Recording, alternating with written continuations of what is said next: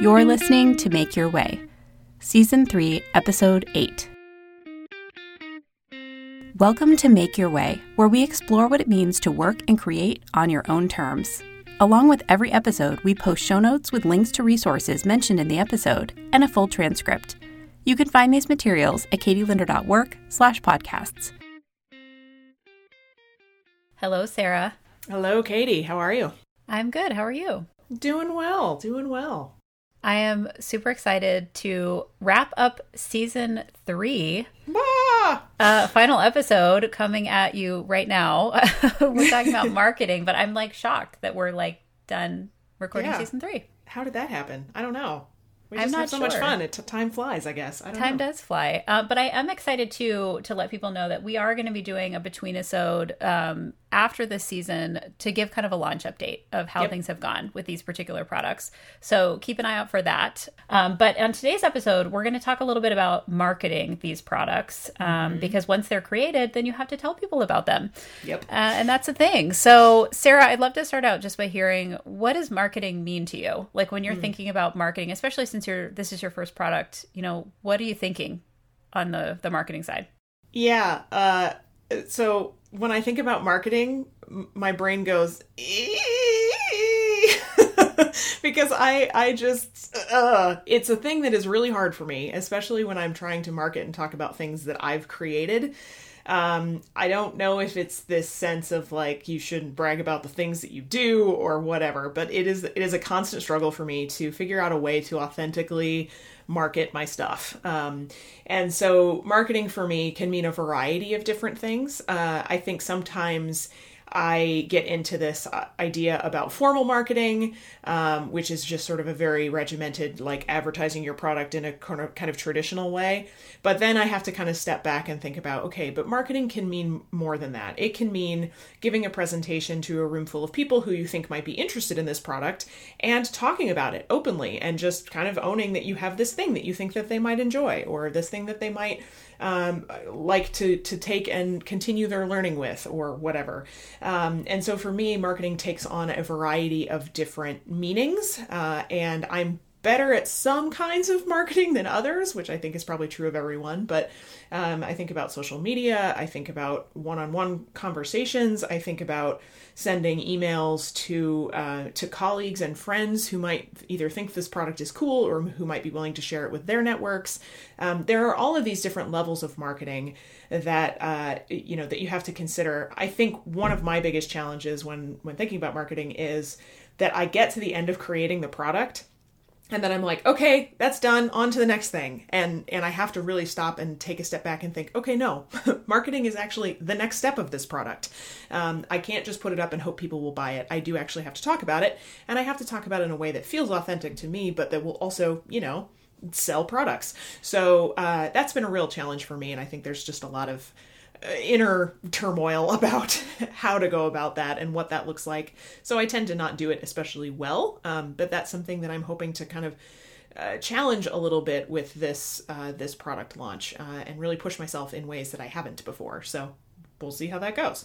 So I have to say yes to all of that. Yes to the sound that your brain makes. Yes to the um, not being sure you're doing it correctly or well. Um, and also yes to the, when the product is out there, aren't ma- people magically going to know about it? Like, why do I even need to talk about it? Right. Um, yeah. I mean, and I think about that. I've like the lesson that I learned about that came from book promotion. I mean, that's how I've really tried to frame this is like mm-hmm. when the book is written, it's not done. Mm-hmm. You've got to talk about it. Like you have yeah. to help people know that it's out there. And so that's helped me a little bit with thinking about marketing, but I have said in other spaces, I feel like marketing is my kryptonite. Like it's yeah. just really challenging. And I've, I have pursued various little classes and things to try to help myself have a structure around it. And, and from a systems thinking perspective, try to think about what are the systems I can put in place to make it feel more natural. Yeah. And that's been helpful to me to kind of think about it from that. Like, how do I calendar it? How do I Um, think about the different platforms and like what's going to be best for each one. Like it, but it, it is hard. Yeah. It is hard. Agreed. It is it not is something that, that you can just kind of step into usually, unless you're a really good marketer, at which point, you know, more power to you, but uh, that is not a skill set that I come to naturally. Well, and I think this is why a lot of people try to outsource this, because yeah. it's just, it's really hard. And it's hard to look at your own product and mm-hmm. think of like, what are people actually going to like about it? And mm-hmm. and again, you're like, you're so in it. You're like, well, isn't it obvious that this is an amazing product? I mean, hello, come on. Hello. Um, yeah. But or if, or it's you not conversely. Yeah, conversely, you might have some of the imposter syndrome situation, too, where you're like, I don't know, is this any good? I, uh, ah. Right. Yeah, and then how do you talk about it? Right, yeah. Exactly. Like, this is great. I think maybe you might maybe like it someday. Here you go. That's not going to sell products. Well, this is actually one of those areas that, that, like, of my writing life that I didn't realize how much writing went into marketing until mm-hmm. I started releasing products. And then it's yeah. like, you have the web copy, you have the social media copy. If you make a brochure, there's copy in the brochure. There's maybe taglines that you're associated with the product. There's testimonials that you're trying to, I mean, it's like the, it's crazy. Like, yeah. I just had no idea how much went into the writing around a product, not just yep. the product itself. Yep. So, oh, so much. There's a lot of layers. Yeah. Well, I'm wondering for you, Katie, can you unpack a little bit for us what marketing a big product like what you're you're working on right now, what does that look like for you? What are the different steps or phases or, you know, aspects that go into that? So it's interesting because before we hit record, I was thinking about this current product and how I felt like I wasn't actively marketing it yet. And then I started to write down what I was doing. And I was like, actually, I I am. Like, I'm like accidentally marketing it without even realizing it. So I do feel like there there are stages. And there is kind of the pre-launch phase where, for me, a lot of that is more informal marketing on social, where I'm just sharing the process of creating the product. Mm. And that is the most natural part for me. That doesn't feel like marketing. That's just like, oh my gosh, I'm creating a new thing. Don't you want to watch? Mm. Like, it don't, are, are you interested in the process? Because I love watching people create new things. Like, that's mm. like one of my favorite um, things that people do on social is show those like behind the scenes things when they're writing a book or they're creating something. Mm-hmm. So I'm drawn to that. So I just assume other people will be too. So I like to share my process. And that I think is a very helpful kind of like even pre-sale. Um, and I did that with The Anatomy of a Book, which is a podcast I created about writing my third book. Um, I've done it on social with this particular product, just like sharing a lot of Instagram stories as I was working on the workbook and things like that. So I feel like one phase is kind of before you're actually launching, um, just like telling people it's coming. Mm-hmm. And another thing that I did kind of more formally, um, because I'm still technically pre-launch with this product, it will be launching in about a week, um, that I actually emailed a sneak peek to about fifty people that I thought that were in my network, um, that I thought would be interested in the product or who would know other people who would be interested in the product. And at that point, I had designed the website, and that's what I gave them a sneak peek of. And so for me, the pre-launch is about sharing process, designing something on the web that you can mm-hmm. point people to, whatever that might be. It could be a blog post or it doesn't matter, but something where people can go and find a little more information. And then um, getting out a little bit of a more kind of formalized like sneak peek email so that people know it's coming. Um, a, another couple things I did in this pre-launch period was I set up a newsletter for the course that people can sign up and learn kind of on a monthly basis what the different updates are with the course, like what's going on with it. And that is on the, the website, um, which is, if you want to check it out, soto by design dot com. So if you want to go and see um, what I've set up for that. I also created a video trailer talking a little bit about what's in the course. So there's little pieces that I've kind of put together. Again, like once I say them out loud, I'm like, that's actually kind of a lot. Mm-hmm. Um, but I hadn't, I'm not pushing it out right now on social, really. Um, there's some other people who are, who know about it in from that like email campaign. Um, but it did get mentioned on my podcast already, um, just because I'm so deep into designing it that it it came up there.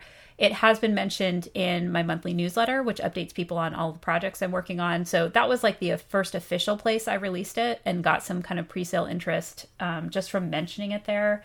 So there's been a lot of just kind of like planting seeds and letting people know that it's coming out. But then, so that's first phase. Phase two, I think, is the actual launch. So that is when you're maybe sending another email out, letting people know that it's actually available. You're maybe doing a little bit of a social campaign. Um, depending on what your goals are for a particular launch, you know, or if you have a launch window in which something is like closing at the end of the launch window, then, you know, you may have a different kind of marketing campaign than if you're just like doing a launch and then that thing is going to be available like forevermore. Um, so I've had experiences with both. With the webinar series I did last year, I had a launch window that closed, and it was about a six week period. For this course, I'll probably do a couple weeks of a real push in terms of promotion when the course is live. And then I'll probably do another push, you know, in the fall. It may be kind of a quarterly thing that I work on. And that's going to involve a lot more kind of social media engagement in a in a more formal way, where there will be like social media art, and I'll have like pre-drafted some tweets and things like that to go out. And then I think there's there's the third window, which is basically the maintenance um, marketing. And that's thinking about, you know, a year from now, how are you going to be talking with people about this thing? You know, are you going to mention it when you go to conferences? Are you going to have any kind of print material that you give to people? Are you going to um, leverage the people who've gone through the course, who might want to help spread the word for you if they've had a good experience through testimonials or something else? So I see it as like those three phases. There's the pre, mm-hmm. the actual launch, and then the kind of maintenance plan for how do you plan to market it? And are there specific windows of time or events or things like that that you plan to be pushing out the product? Mm-hmm. Yeah, I think that's a great way of thinking about it. And, you know, I think each of those phases can last as long or short as you think is important or necessary for the product that you're launching. Um, and I think for me, as I think about my product, like the launch is a really soft launch. Like I'm kind of doing a little bit of all of these things during this launch period, um, and and kind of experimenting a little bit. But a lot of it is about capacity too. I'll be honest about that, that um, I haven't had the capacity to go and do as much uh, as I have wanted to uh, with respect to that. And so I'm I'm th- thinking strategically now, even though it's post-launch, you know, what are some of those things that I want to do? Um, some of those email campaigns and some of that kind of stuff uh, a little bit more concertedly as I move forward. And what does that look like? Even though, you know, I suppose technically I probably should have done it earlier, but um, for me, because this product is just going to kind of be there and percolate in the background, it's not as essential. Like there's not a time window where I have to get this, you know, this out, or um, I have to advertise this. Like it's not like a sign up by this date kind of situation. Um, but Katie, I know you've had some of those things in the past. So right. How does that influence how you think about marketing? Well, I mean, I think it's, so I should say, I, I feel like it's a lot more stressful to do that, because when you have the window, you're like, oh God, what if nobody buys this thing in the window? I mean, it's right. like definitely, um, you're, you're giving people a sense of urgency, and I see the purpose of it, but it also kind of like just ratchets up the the stress level, because you're like constantly checking your email to be like, did anybody buy this thing? Like, I mean, it's, it's a thing. Um, so, I mean, and And the window that I gave for the webinar series, and I'm going to do the same thing this year. So just because it's stressful doesn't mean I'm not going to do it. But I I made the decision that I wanted to give people at least six weeks to make the decision about the webinar series, especially because I had institutional membership options. And you know how long it takes institutions to figure out their business in terms of programming, writing checks, getting things, you know, invoicing, like it just takes a while. Yep. So you you have to talk to the right stakeholders, you have to get permission. I mean, there's just all kinds of things that can happen. And because I launched it in August, I knew a lot of people were out of the office. So I wanted to give kind of this longer window of about six weeks. And the cutoff point that I gave was basically a week before the webinar series started, because that's when the automated emails started going out. Ah. So I wanted people to have enough time to market within their institutions, so that everybody who had signed up was going to have the time basically to get into this thing where they were going to know that the webinar was coming and, and stuff like that. Um, and, and so that was kind of a lot of what went into that marketing window decision. Um, this year, the pre-sale for year two of that webinar series is actually open right now. I launched it at the end of year one. So mm-hmm. I will probably be communicating with at least the people who were members this year, just to kind of, um, th- they should know, basically, I've already kind of told them that the institutional members that this is happening and, and this is the time frame. But I'm not really going to start the big marketing push for that until um, probably August again. So mm-hmm. it's It's there. You can see the website. It's at how to academia dot com if anybody's interested. Um, and the whole series for next year is kind of outlined. Um, but I'm also combining that particular marketing push with a marketing push that's going on with my book, because my next book, which is related to the topics for next year, is releasing in September of, mm. of eighteen. So I'm I'm kind of doing a combined marketing push for that intentionally, so that I cannot have like two competing marketing efforts going on at the same time. Mm-hmm. So I try to align that. Um, but I think for this particular course I'm releasing now, the idea is, in some ways, this summer was meant to be, I initially called it a pilot. Mm-hmm. And then I realized it wasn't a pilot. It was more of a soft launch. And the difference in my mind between the two is a pilot is when you're not sure about the product and you, mm-hmm. you think you might be augmenting it or making changes to it, like in a significant way.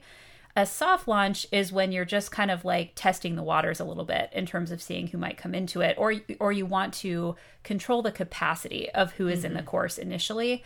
And so it's not really a pilot because the course is the course. I mean, the the way that I've designed it, I feel very confident in the design. So I don't feel like it's a pilot anymore. So I'm doing more of a soft launch this summer. There's a couple of conferences this fall that I want to be talking with people about this face-to-face and making sure everybody knows about it. There's some listservs where I'm planning to share a little bit more information, or or maybe where other people would post um, information about this particular thing. So I don't have that kind of limited time window. It's really just... when you don't have a, a cutoff point, it's like, how long do you think your audience wants to hear about this thing before they're going to be like, really, can you talk about something else? Mm-hmm. And for me, yeah. I feel like that's about two weeks, like mm-hmm. where I can do a, a series of posts with other things in between there as well. But I also, um, I mean, not to get too complicated. I mean, I feel like this, people who are listening to this are going to be like, you are insane. But I, I have this summer virtual writing groups program starting in June, and I'm I'm currently marketing that. And I don't want to be marketing multiple things at the same time. I don't want to confuse people. I, I want to be very clear on like what the thing is I'm trying to sell at any given moment. And so right now, through like the very beginning of June, that's when I'm marketing that program. And then I'm going to stop marketing that program because that program is starting. Mm-hmm. And then I will shift to marketing Soto by Design. So part of having this multiple product line issue is you have to make sure that you're not marketing too many things at the same time, and that you're you're basically not launching too many things mm-hmm. at the same time. And it may not sound like a bad problem to have, but you you need to be really careful with like how much you're pushing out on social so that you're not overwhelming your audience with like constantly trying to sell them things. Mm-hmm. That's not good for anybody. And it'll make you crazy because you have right. too many things you're trying to juggle. So, I mean, there's a lot of thought, I think, for me that goes into that general kind of marketing calendar, and I have mapped it out. I mean, I, I mean, this shouldn't be a surprise to anybody who listens to this show. Like I've, I've looked at my timeline and said, in August, I know I'm always going to be marketing How to Academia. So I need to not be marketing other things during that time. Mm-hmm. And in May, at like end of April, beginning of May, I'm always going to be marketing this summer writing groups program. So I don't really have a window to market anything there. And in, you know, this other time period, I'm going to be marketing this or that or the other thing. So you kind of block your calendar a little bit. And it also helps you to know maybe when you want to sunset a project or a product and replace it with something else, because you may literally run out of space in your marketing calendar. Yeah. Of what you're marketing. If you have too many things that you're trying to juggle in terms of sales, um, it's a balance. It mm-hmm. is a real balancing act. Hmm. Hmm.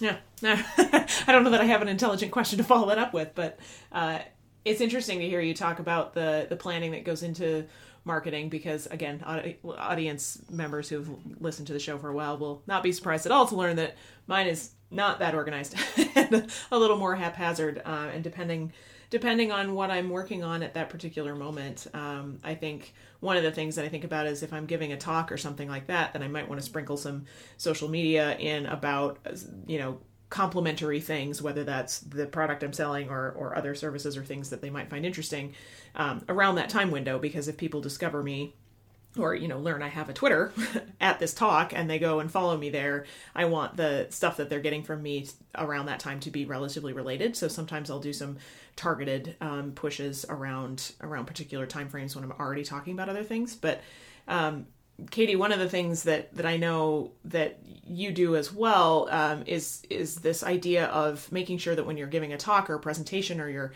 having conversations with people, keeping the products to fr- to the front of mind sort of idea, uh, making sure that you're talking about the things that you're pushing right now, or the, the things that are related to the topic that you're talking about in a presentation or that sort of thing. I wonder, I'm curious if you found um, kind of creative ways to weave that in, um, or whether it's simply a, you know, at the end of the presentation you say, and also if you want more, I have this thing. Um, so I'm curious if you have thoughts on that. So, I mean, this kind of goes back to the funnel idea that we talked about in the last episode, which is it's actually better for me if somebody just joins my newsletter. Ah. Because they're going to hear about it there. And yeah. if they're interested in any way, shape, or form in the work that I do, and or listen to my podcast, like either one, like if they, any of my free products, basically, they're going to start to hear about the kinds of things that I'm working on. And my hope is that they're going to hear about it in a way that feels natural. And and some people have actually said this, like I've heard this from some of my clients where they've said, you sound so natural when you talk about these things on your show. And that's mm-hmm. what I'm going for. I'm not mm-hmm. trying to be like, you know, gross salesperson with these right. products. And I think that the other thing that's been useful to think about with that funnel idea is I ramped up that funnel of like free ways to talk about stuff for like the entire first year of my business when I wasn't selling products. Mm-hmm. Like I got my newsletter going consistently. I got the podcast stuff going consistently. I started to create these avenues where I knew I was going to eventually want to talk about stuff, but I wasn't quite ready to do it yet. And so I feel like I don't give enough talks really like in a face-to-face way. And especially because I give so many talks on behalf of my day job where I cannot talk about my side business, mm-hmm. it's more important that I can talk to people through these other avenues like my newsletter or my podcasts. Um, so that's really where I'm driving people to. And it just happens to be that those things are free.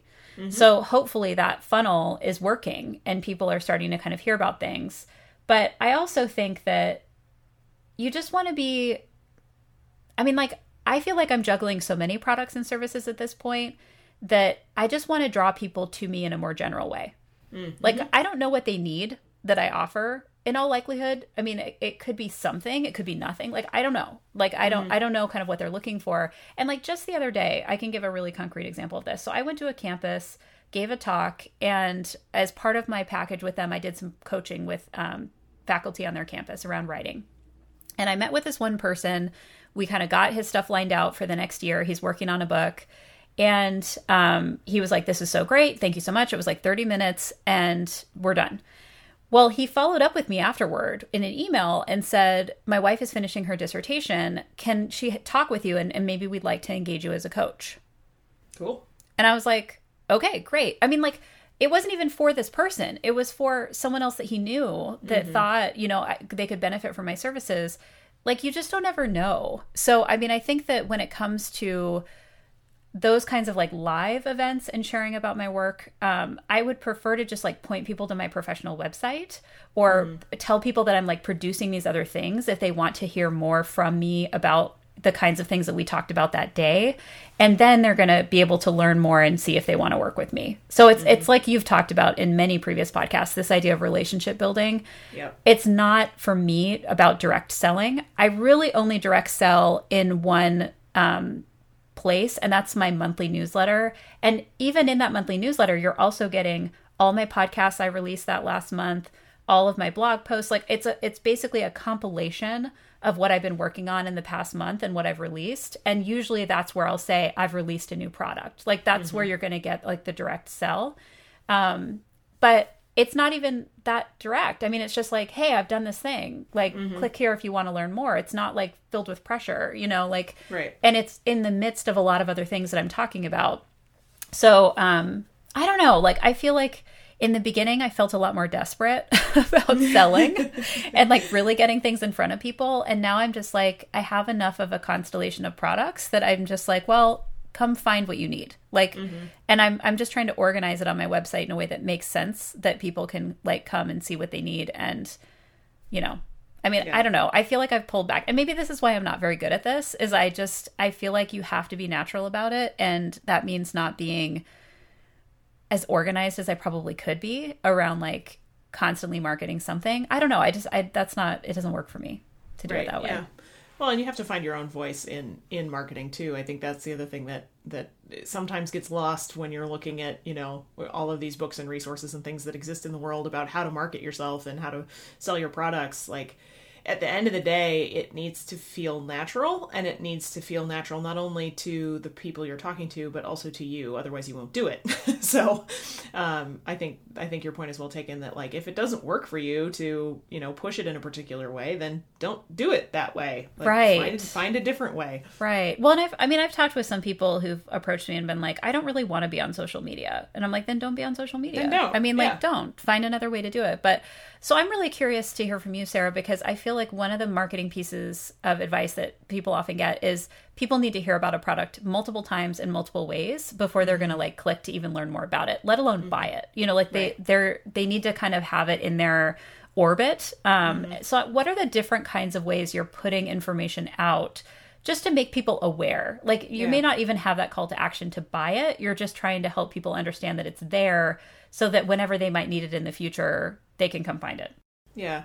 So I think like you, I have a couple of different uh, avenues that are that are pretty similar. So um, I have a, a an email list um, that's kind of specifically targeted around the topics of the toolkit itself. Um, that is a free, you know, free tip of the month. Uh, so, you know, free strategy that um, that we like, that uh, we want to share with people who are working with, with little kids um, who are struggling with stress and trauma. And then we also in that, you know, share maybe a portion of the toolkit or a, a small snippet from it as sort of a like, hey, you can get more information here. So that's a pretty targeted um, approach. I also have a monthly kind of update ish newsletter. It's not really monthly. It's it's been more quarterly lately, which is fine.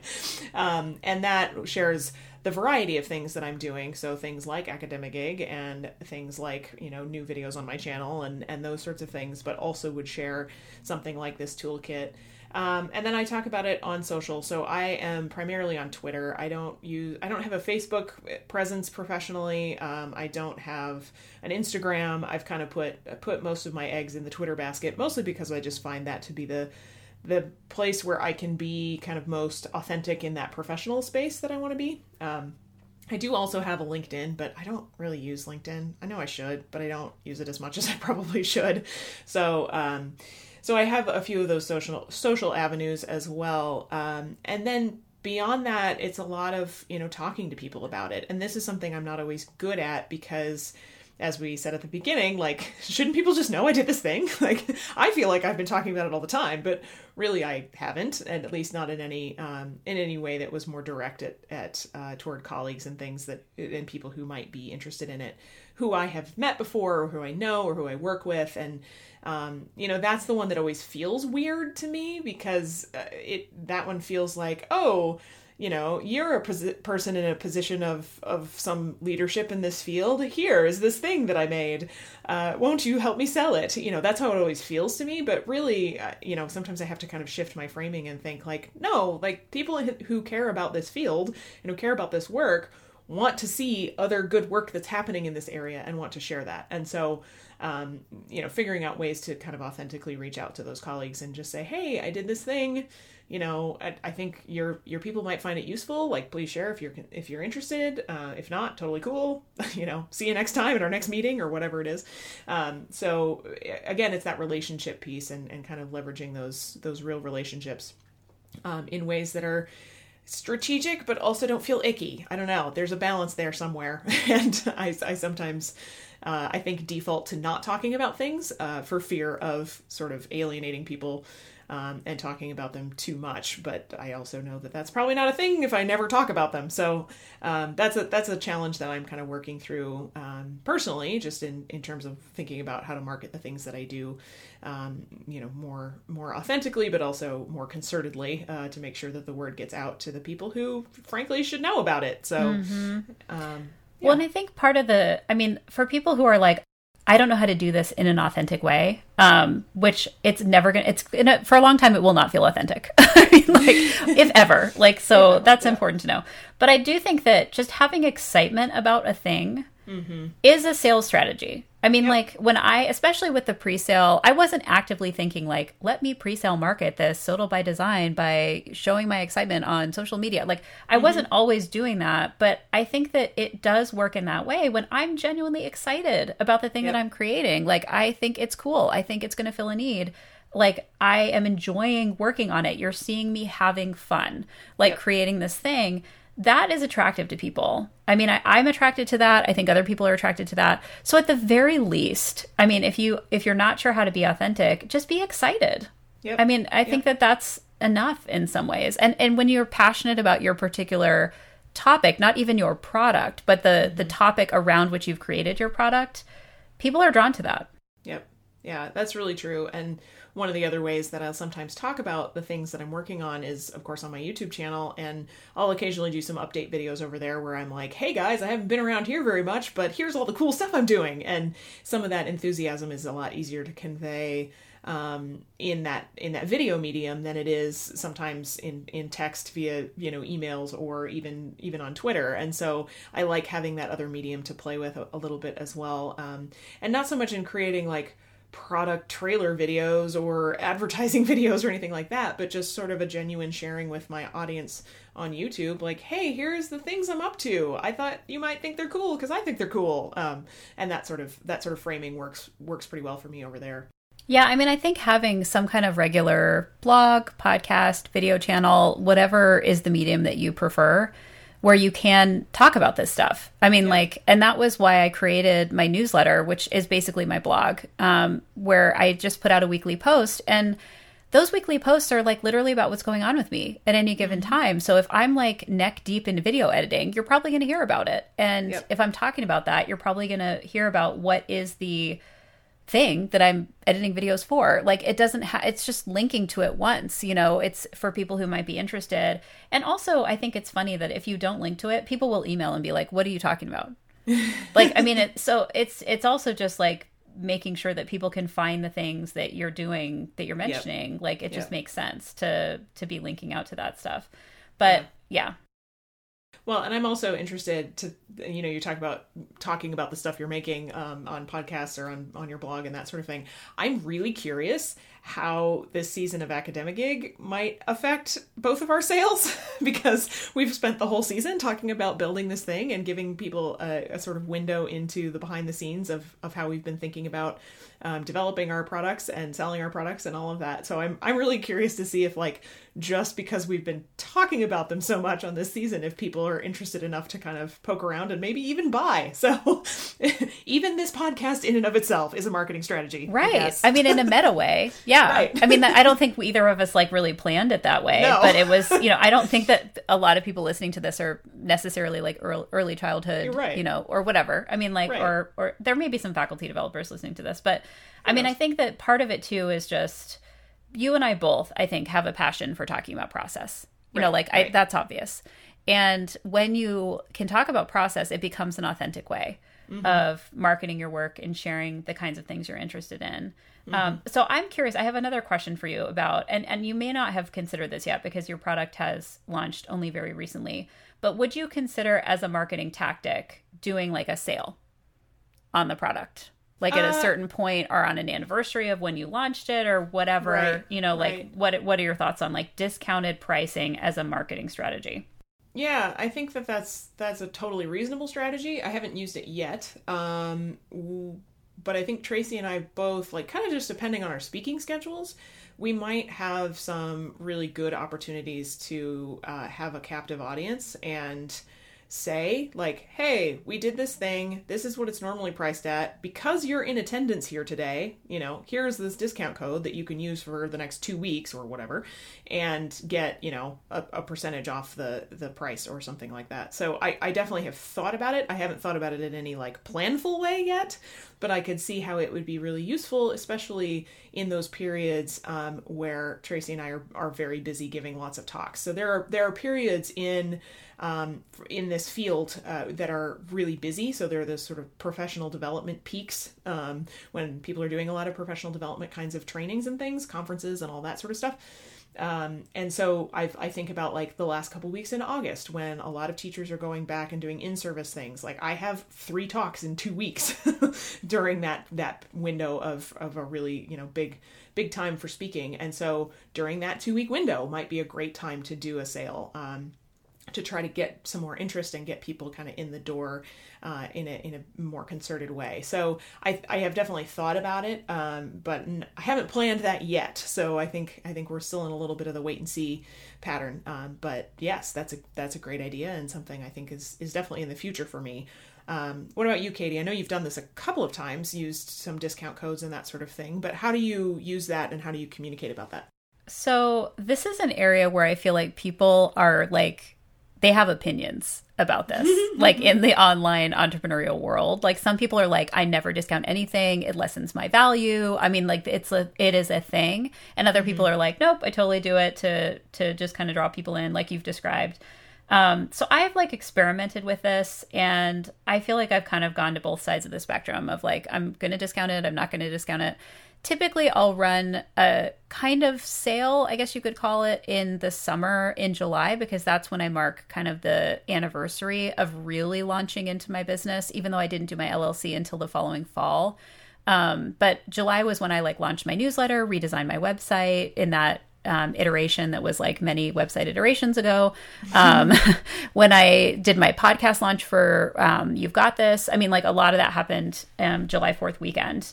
And so I will typically do something in July just to kind of like, and it's mostly for my newsletter. I'm not pushing it out in like any other way. Um, so sometimes I'll do that. For the first year of How to Academia, I was offering pretty significant discount codes of twenty percent, even for the institutional memberships, because I had no idea what I was doing. And I was like, is this thing even going to sell? Um, and I mean, I wouldn't say I had no idea what I was doing. I just wasn't sure how it would sell. And so I was trying to kind of really incentivize people to come in because a webinar series is really hard when nobody shows up. Um, mm-hmm. So that was the thing. And I was, you know, really trying to push it out into the world and, and get people engaged in it. Um, this year, I'm still deciding about that. I'm leaning toward not doing discount codes this year. Mm-hmm. Um, and in part because I'm really only selling the webinar series in two ways. Last year, I had the institutional membership, the uh, series membership for an individual, and individual sales of webinars. This year, I'm only doing institutional and series memberships because the webinars are connected and they kind of build on each other. So you cannot buy them individually. And um, I don't, I guess I just don't know that I I need the discounts. Like, I, I mean, I feel like I I have gotten enough word out about this. I think that the people who were in it last year saw the value in terms of like the institutional members. Um And there was a lot of engagement for each of the institutions. I mean, like there were dozens and dozens of faculty who signed up. So um, yeah, I mean, I, I, I'm still kind of deciding. And it may be that I do kind of a, this is the other way to think about kind of that launch window is like the week before, you know, like you send out a code and you're mm-hmm. like, hey, like this is closing in a week or this is the deadline or whatever it might be. Um, but actually the one thing I haven't mentioned, which is kind of my little um, gimmick this year, it's, I don't know, I guess it's a gimmick, is um, if you buy the series, I'm sending you a copy of my book. And oh, if nice. You buy the institutional membership, I'm sending you ten copies of my book. So you can have like a reading group. So that's the other reason I kind of chose not to discount it, because I have to buy these books and send them out to people. And that's kind of in some ways my discount is I'm yeah. I'm giving you kind of these complimentary products. Um, but I feel like the book is really well aligned with the topics for this next year, which are all around professional identity. So um And my book is on managing professional identity online.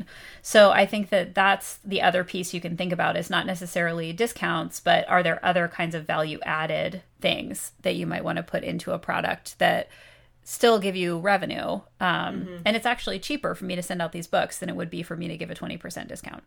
Right. Um, right. So yeah, there's those things to consider as well. Well, I think you highlight the advantage of having multiple products to work with too, because you can, right. you know, when you launch a new thing, you can say, you can maybe say, okay, I'm going to give you a discount or a free copy of something that I made a year ago that's not making me a ton of money right now, and I'm not necessarily expecting it to be a big revenue push, but um, might be an, a product that's complementary to the thing that you're buying right now.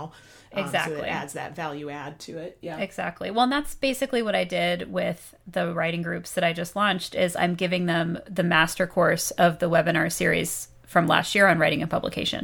Ah. So you're getting the group coaching, the private coaching, the the course as well. So, I mean, yes, absolutely. The thing though that I think when you're thinking about marketing that I think you have to be careful with is I always err on the side of, I think I give too much away. Like I'm, because I have these products, I'm like, sure, I'll throw in this, that, and the other thing. Like, I mean, I thought about like, should I give new institutional members automatic access to the master course from last year? Hmm. And then mm-hmm. I was like, I don't know that I should do that. You know, like right. that's, I, that's maybe too much of a, or maybe that's something I need to do like in the last week or whatever, like, I don't know, or, or a discount for that or something. But sometimes I think you can go overboard with your marketing and put in too much value that people don't really need, right. you know, right. like, I mean, and even if it's like you, you're giving away like a thirty minute session with you or something like that, like do you really need to put that in there? Right. I mean, that would be the question I would ask. And and last year for the webinar series, every institutional member got a forty-five minute session with me, like a private session. I didn't do that this year. Mm-hmm. And that's okay. You know, like I, I just decided not to include that. So I think marketing also is more, it's about talking about the value of the product, um, and, and maybe offering some of these other things as well. But I do think you have to be careful not to go overboard. Agreed. Agreed. Hmm. Well, I think we've we've covered a lot here. Are there other things you wanted to to highlight um, as we wrap up the, the last episode of season three? Oh my goodness, still can't believe that. Um, I mean, I, I think just maybe like one more thing, which is you want to think about how word will spread about your product mm. and what you need to create in order to help that. And mm. it sometimes is not, sometimes it goes beyond digital products. Right. So for example, I created a printable brochure for this ah. this new course that I've created. It's the first time I've done that. But I felt like if you're going to buy an institutional membership, you might want to like show something to like your provost. Yep. And they yep. might want to see something more than a website. Mm-hmm. So, you know, like I, I created something with the idea of, I think there might be things that people need with this. Mm-hmm. What might they be? And how can I like in advance have it ready for them so that on the fly, I'm not like creating stuff yep. um, in the middle of the launch. So thinking ahead about that and just, you know, what is it that people might want to do? I have that brochure downloadable from the website. I also have it as a P D F that I sent out in kind of that pre-sale, um, letting people know that the course was coming. Um, so, I mean, that's the kind of thing that I would think about too, is sometimes it's a print, it's a business card, it's a sticker, it's, you know, something that's not just a website or a social media mm-hmm. art piece. But is that, is that something you've thought about for you? Because you're doing so much like in-person speaking? A, a little bit. Um, so usually what I will do when I, when I go and give a talk is I will have um, a one-page flyer that is...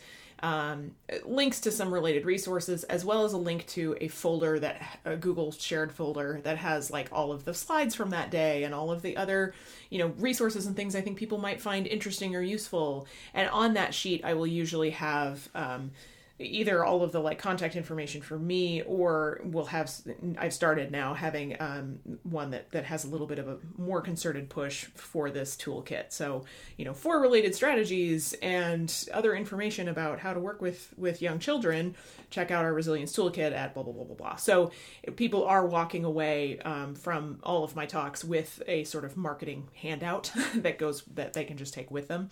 Um, so I have done that. Um, I've thought a little bit about doing more specific like brochures and things. I haven't done that yet. Um, but again, I think that would depend a little bit on the audience and a little bit on um, whether or not I think that would be valuable for, for the particular audience I'm targeting here. And mm-hmm. I, I haven't decided about that yet. So, um, but yeah, I do definitely have a, at least a sort of very simple one page marketing flyer that, that goes to all of, uh, all of the people who, who see me present.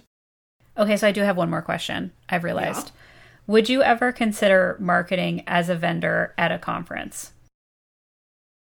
At this point, no, mostly because I don't have enough to sell, really. Uh, in the future, potentially. I mean, if there are other products and things that I, I come up with and that I think might uh, might do well at a conference like that.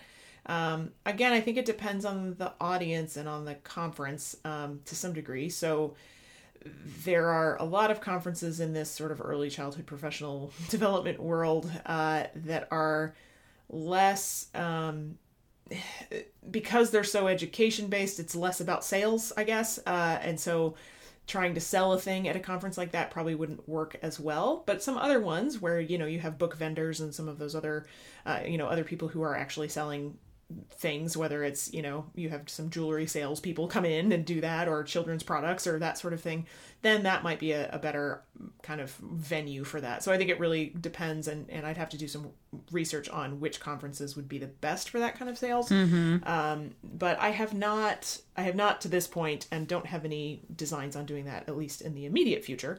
Um, but is, is a thing that I would consider uh, down the line.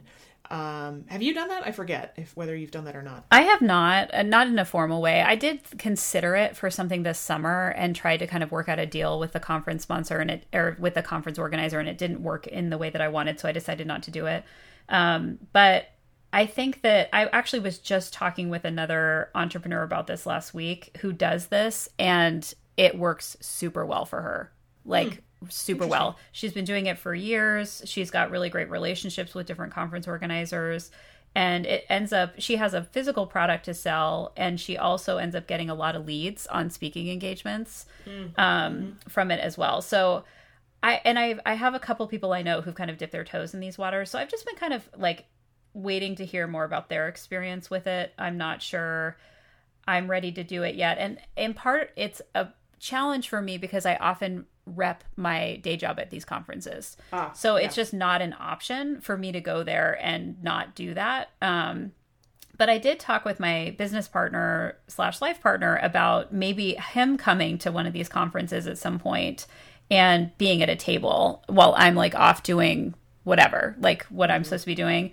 And he was like, I am super uncomfortable with that. Like, do yeah. not, I do not want to do that. And, and in part because I know the products better than he does. And so, mm-hmm. Um, so we've talked about it, but it's not, I, I mean, I can't, the main conference that I would do this for, I'm currently on their board, which mm. is obviously a conflict of interest. So, um, it, it's just, I mean, I, it would probably be several years before I'd be able to explore it, but I don't know. I think that it's something just for the sake of our listeners to kind of hear the range of possibilities. Mm-hmm. Um, some people do it and they, they have awesome results. So, yeah. I mean, I think it's just another potential tactic to kind of put yeah. in your your range of possibilities. Yeah. I, I'm also really just bad at conference tables like that. So I've done that for, for previous jobs where I've been, you know, at the exhibit hall table, and I'm just, I'm not good at the like engaged person stranger who walks up and who's looking at stuff like, hi, how's it go? What's up with you? Uh, uh, so I feel like it would actually maybe not hurt sales, but it would not really help them probably. So oh, I'm just like not not naturally good at that sort of interaction. So if I were going to do that, I would, you know, maybe hire out, hire a friend. Who's maybe you need to that. practice a little bit in front of the mirror exactly. for that one. Exactly. Figure out what my spiel is. But yeah, so uh, yeah, but it's a great point that there, there are different ways to market, and, and finding that sweet spot of the things that push you outside your comfort zone a little bit, but uh, also might get you some, some decent results is a, is a great tactic for moving forward, I think. Well, and I've definitely found that the things that used to make me super uncomfortable are a little bit more comfortable now. Like, I mean, yeah. I don't know that I would say I'm like, you know, as comfortable as I could be. Um, it's right. not like the discomfort totally goes away, but um, I definitely feel the more practice you have, like with many things, the better it yeah. gets. Agreed. Agreed. Well, are there any resources to share on this episode, or are we wrapping up and asking our uh, audience for resources and other ideas for questions and things they want us to cover that we didn't cover in this comprehensive season? Right. Well, I, the one um, resource that I would offer is one that I've used myself and have found it to be helpful. And that is some of Tara Gentili's courses on Creative Live, which we can link to in the show notes, where she talks about kind of creating a comprehensive marketing plan that uses those three stages I talked about. Like, how do you kind of warm people up to the idea that something's coming? How do you actually launch it? And then how do you kind of follow up with them and keep that relationship going after the launch has happened? Um, and she also talks about, which I think we kind of forget sometimes, that when your people have bought the product, that it's not like that's the end of the relationship. Like, right. you should still be kind of engaging with them so that they have good word of mouth things to say about the product, so that maybe you follow up around for a testimonial or something like that. So there's also kind of thinking about the full cycle of what does it mean to engage with a client that I think she discusses in really interesting ways. So she actually has several classes on on marketing in, in different capacities on Creative Live um, that we can link to, that if you're just getting started and you're like, I have no idea what I'm doing, Um, that's one that I've frequently recommended to people who are trying to figure things out. So great, great. That would be my resource. But of course, I would love to hear from listeners if you've got other things that yes. obviously Sarah and I are very open to learning more in this particular area. Yes, definitely. Well, and also I'd love to hear questions. What didn't we cover this season that you would have liked to have known more about um, with respect to building our products? Um, I think, you know, we're we're always open to to those kinds of questions and, and want to know what you listeners want to know about uh, about the process. It's been fun talking about it, so I hope that you have gotten something good out of uh, listening to this season of Academic Gig. But if nothing else, we've had fun talking about it, huh, Katie? We have. Um, keep an eye out after this season for our Between-isode, where Sarah and I are going to update on the launches of our products and how everything went. And also keep an eye out for season four. So, um, Sarah, until our between-isode, yeah, good talking with you. It's been fun. It has been Yay, fun. Season three. Yay for building Woo-hoo. Things. I like it. All right. Well, we will talk to you all later. Bye, everybody. Bye. Thanks for listening to this episode of Make Your Way. Show notes and a transcript for this episode can be found at katie linder dot org slash podcasts.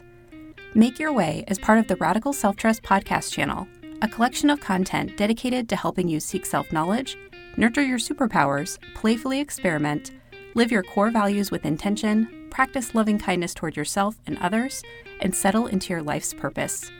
Learn more about the R S T channel at katie linder dot org slash podcasts.